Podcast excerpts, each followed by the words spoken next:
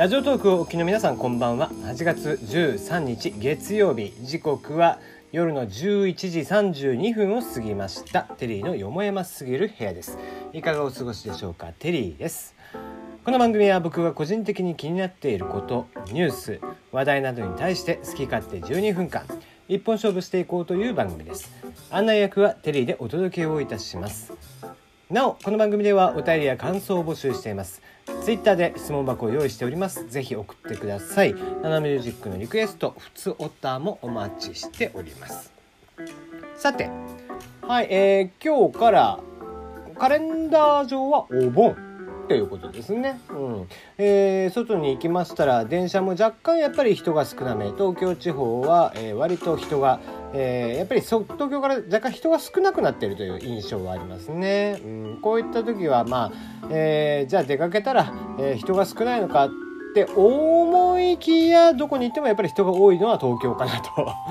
いう感じがいたしますね。えー、ちまあ U ターンラッシュがね、えー、金曜日ぐらいから始まっていてでまあ今日ぐらいからちょっとゆっくり田舎でゆっくりそして明日まあないし明日ぐらいからまた東京に戻ってくる、えー、ピークっていうのもやってくるのかなと。1415まあとはいえですね今回1617が木金。ということで、えー、木曜金曜を有給で、えー、休んでしまえばあまあ結構大型連休になる方もいらっしゃるんじゃないかなということでだいぶゆっくりされている方もいるのかなと。今週いっぱいは比較的電車なんかも空いているのかなという感じですね。まあ、若干天気が微妙な感じはしていますが、まあ、とはいええー、8月半ばぐらいになるとですね毎年こう若干天気が悪かったりしますからね去年も確か8月は雨多かったですもんね。うんそう考えるとまあまあ順当というか、えー、比較的雨がいい北海道地方なんかはだいぶ雨が多いということでね、えー、またちょっと、えー、野菜の方が値段が高くなってしまうのかなという感じがしますが、はい。えー、じゃあ今日の話題いきましょう。えー、フォートナイトバトルロイヤルアンドロイド版がプレイストアをする。Google の損失は5000万ドル以上にということで、えー、エピックゲームスの大ヒットゲームでございます。フォートナイトバトルロイヤル。えー、テレビでも CM やっていたりしますが、えー、そんなフォートナイト、えー、パソコンと、えー、パソコンに引き続き、えー、Apple の iOS でも配信をしておりましたが Google がようやく出るっていう形になりまして、えー、ところがところが Google さんの場合には Google プレイでの配信をしないと。えー、自社で、えー、サイトからダウンロードしてもらってっていうことになりましたということですね。うんえー、これ、まあ、えー、知ってる人は知ってるよって感じなんでしょうけども、どういうことかと言いますと、えー、Apple の場合には iPhone、Apple の場合にはですね、えー、Apple Store からアプリを落とすという、まあ、その道しかないわけですね。まあ、この間話をしましたけども、脱獄といって、えー、Apple の枠から外れてっていう、まあ、えー、ハッキングをかけることによって、端末にハッキングをかけることによって、えー、Apple からの枠を外れるという方法はあるものの、まあ、正規のルートであれば、App Store からしかアプリを落とせません。もしくは、キャリアさんが提供している、まあ、この Apple と、えー、例えばドコモさんソフトバンクさん au さんという形で各社が、えー、提携をして販売契約を結んでいるんですけどもそういったところであれば自社サーバーからパッチを当てることもできるんですけども、えー、ではなくて、えー、基本的には開発会社は必ずアップルアップストアを通さなきゃいけないっていうことになっています。iTunes に、えー、iTunes 経由でですねえー、開発したアプリをアップロードしてそれをユーザーさんはアップストアから落としていくという形になっていきますところがところが Google さんの場合というのは Google プレイから、えー、当然販売をすることも可能なんですけども、えー、基本的に Google の Android というのは全てが自由なので、えー、Google プレイ以外のマーケットというのを自社で作ることもできます。なので極論で言えば、えー、一企業さんが、えー、例えば使い放題プランみたいなものをやっているところもある。うんと分かりやすい例をちょっと挙げると電気屋さんとかがですね自社がおすすめするアプリ Android アプリとかはにの開発してる会社さんに声かけて Google プレイじゃなくてうちで使い放題系のサービスしませんか？みたいな形でやっているところもあります。取り放題みたいな感じで。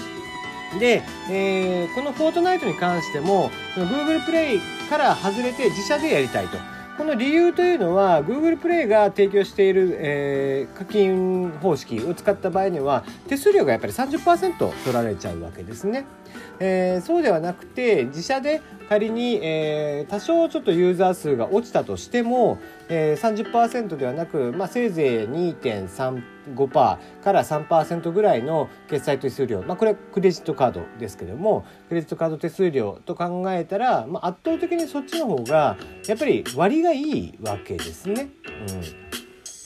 まあもともとその、えー、例えば100円の課金に対して70円しか自社に落ちてこないとかっていう形よりも100円のうち、えー、97円が落ちてくるってした方が彼らにとっても非常に粗利がいいわけですね。で、えー、App Store でも、えー、PC の方でもかなりユーザーを持っている、えー、フォートナイトさんぐらいの知名度であれば、もう Android の場合には Google Play を使わない方が、かえって自社で集客をしていく方が利があるっていうお話になってくる。そういったことで今回はフォートナイトの場合には、え、Google Play を経由させないという道を選んだということですね。その結果、Google Play は、えー、Google Play では Google さんはですね、5000万ドルの損失が生まれていると。まあ、約5000万ドルと言われているということですね。うんまあ、これは結構、えー、大きい動きかなと思います。あのまあ、もともと僕は Android って、えー、基本的にデバイスの形とかもあまりにバラバラすぎて、結構ですね、開発会社泣かせなんですよね。画面の1個のその最適化っていうものだけを考えた時にもですね結構やっぱり、えー、iOS であれば例えば、えー、5S とかで使われていた4インチ、えー、さらにその上の5.7インチ、えー、7プラスとか8プラスとかのやつですね、えー、まあ6インチ弱ぐらいのやつ。そして、えー、今であれば、I えー、iPhone X とかで使われているのは4.7とかだっけ、えー、っていう形でいくつかのバージョンプラス iPad とかのバージョンっていう形で、でえー、まあせいぜい5機種ないし7機種ぐらいの、えー、画面サイズに、えー、最適化をしていけばいいんですけども Android の場合にはそうもいかない。もうありとあらゆる会社さんによって画面サイズも違うわ。OS も微妙にいじられているわ。みたいな形で、えー、各会社のですね、えー、開発会社、えー、各、えー、端末販売会社の、えー、ものに最適化をしていくのが非常に大変なんですね。なので、えー、そういったところまあそこはちょっと Google さんは正直多少確率化をした方がいいんじゃないかなという気はしてはいるんですけども、えー、そういった形で、まあ、基本的に Apple の iOS が先に出て Android が後に出てくるあいろんなアプリがですね、えー、その順番になっているのはそういった理由なんですけども。で今回もそれの例に倣って、えー、やっていたんですが、まあ、それそういった流れの関連だろうと思いきや、えー、フォートナイトに関してはもう Google プレイのそもそも手数料自体も、えー、別に省くことができるんだし、えー、ユーザーもある程度獲得することが分かってるんだからそうした方がいいだろうみたいな話になりましたと。いうことですよね。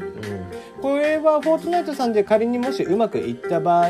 他の会社さんもおそらくそれをやってくる可能性がある。うん、例えば、えー、荒野コードなんかもそうですし PUBG なんかも、ね、ある程度、えー、人を集めている、えー、もちろんそれ以外の、えー、バトルロワイヤル系以外の、えー、ゲームであっても、えー、App Store の方でもかなり収益を上げていてもともと Google の方でもきちんと収益を上げているっていうところであれば今からでもそっちの方に落として仮に例えば Android の、えー、ユーザーが、えー、自社で開発したサイトから落としてくれる。Google プレイを経由させずに落としてくれるものに、えー、じゃあ移行してくれた場合にはじゃあ、えー、アイテムをいくつか、えー、レアアイテムをあげるよみたいな流れを組んで、え、やってあげると一気に流れてしまう可能性がある。Google プレイはそれによって、え、かなりの打撃を食らうことになるみたいな流れというのもちょっと考えられるのかなと。まあ僕だったらそうしますけどね。うん。えー、Google プレイ側としても今そのフォートナイトを検索すると、えー、Google プレイには存在しませんというのがわざわざ出てくる。これも結構異例の配慮です。でプラス、えー、それに対して例えば、えー、PUBG とかが上に上がってくる。みたいなこともしてくれると。いうことで、えー、PUBG を仮にね落としてくれれば、えー、別にフォートナイト落とさなくてもそっちで遊んでもらえれば、えー、Android と、えー、Google としては収益に成り立つと。いうことでまあビビたる抵抗といった感じですけどもね。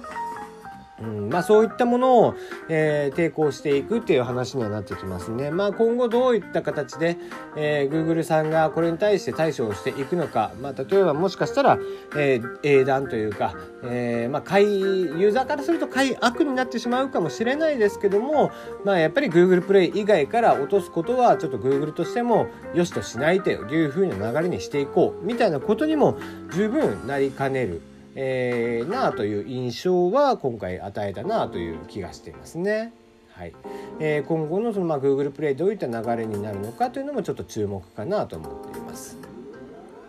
はい、えー、次はちょっと、えー、今の話が長くなりましたんで、えー、まあエンタメ聞きましょうか。えー、2019年夏冬コミケ初の4日間開催となります。えー、オリンピック準備の影響です。えー、コミックマーケット準備会、こちらは8月12日、2019年に夏と冬に開催をするコミックマーケット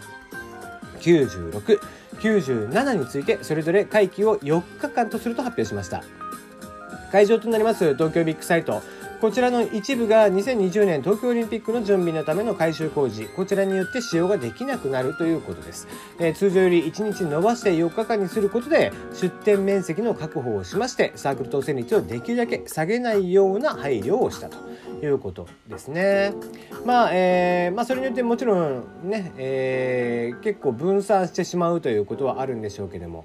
えー、実際のメイン会場が使えなくなるということで1日あたりの面積が現状の75%にとどまってしまうそのため今回4日間にするということで、まあ、4日間限定とされたのでね、えー、ある程度ちょっと遊びの部分というか例えば、えー、東京ゲームショウなんかだったら企業ブースオンリーの日、え、企業ビジネスデーみたいなのもあったりしますのでそういった形で企業ブースのみといったものもいいんじゃないでしょうか。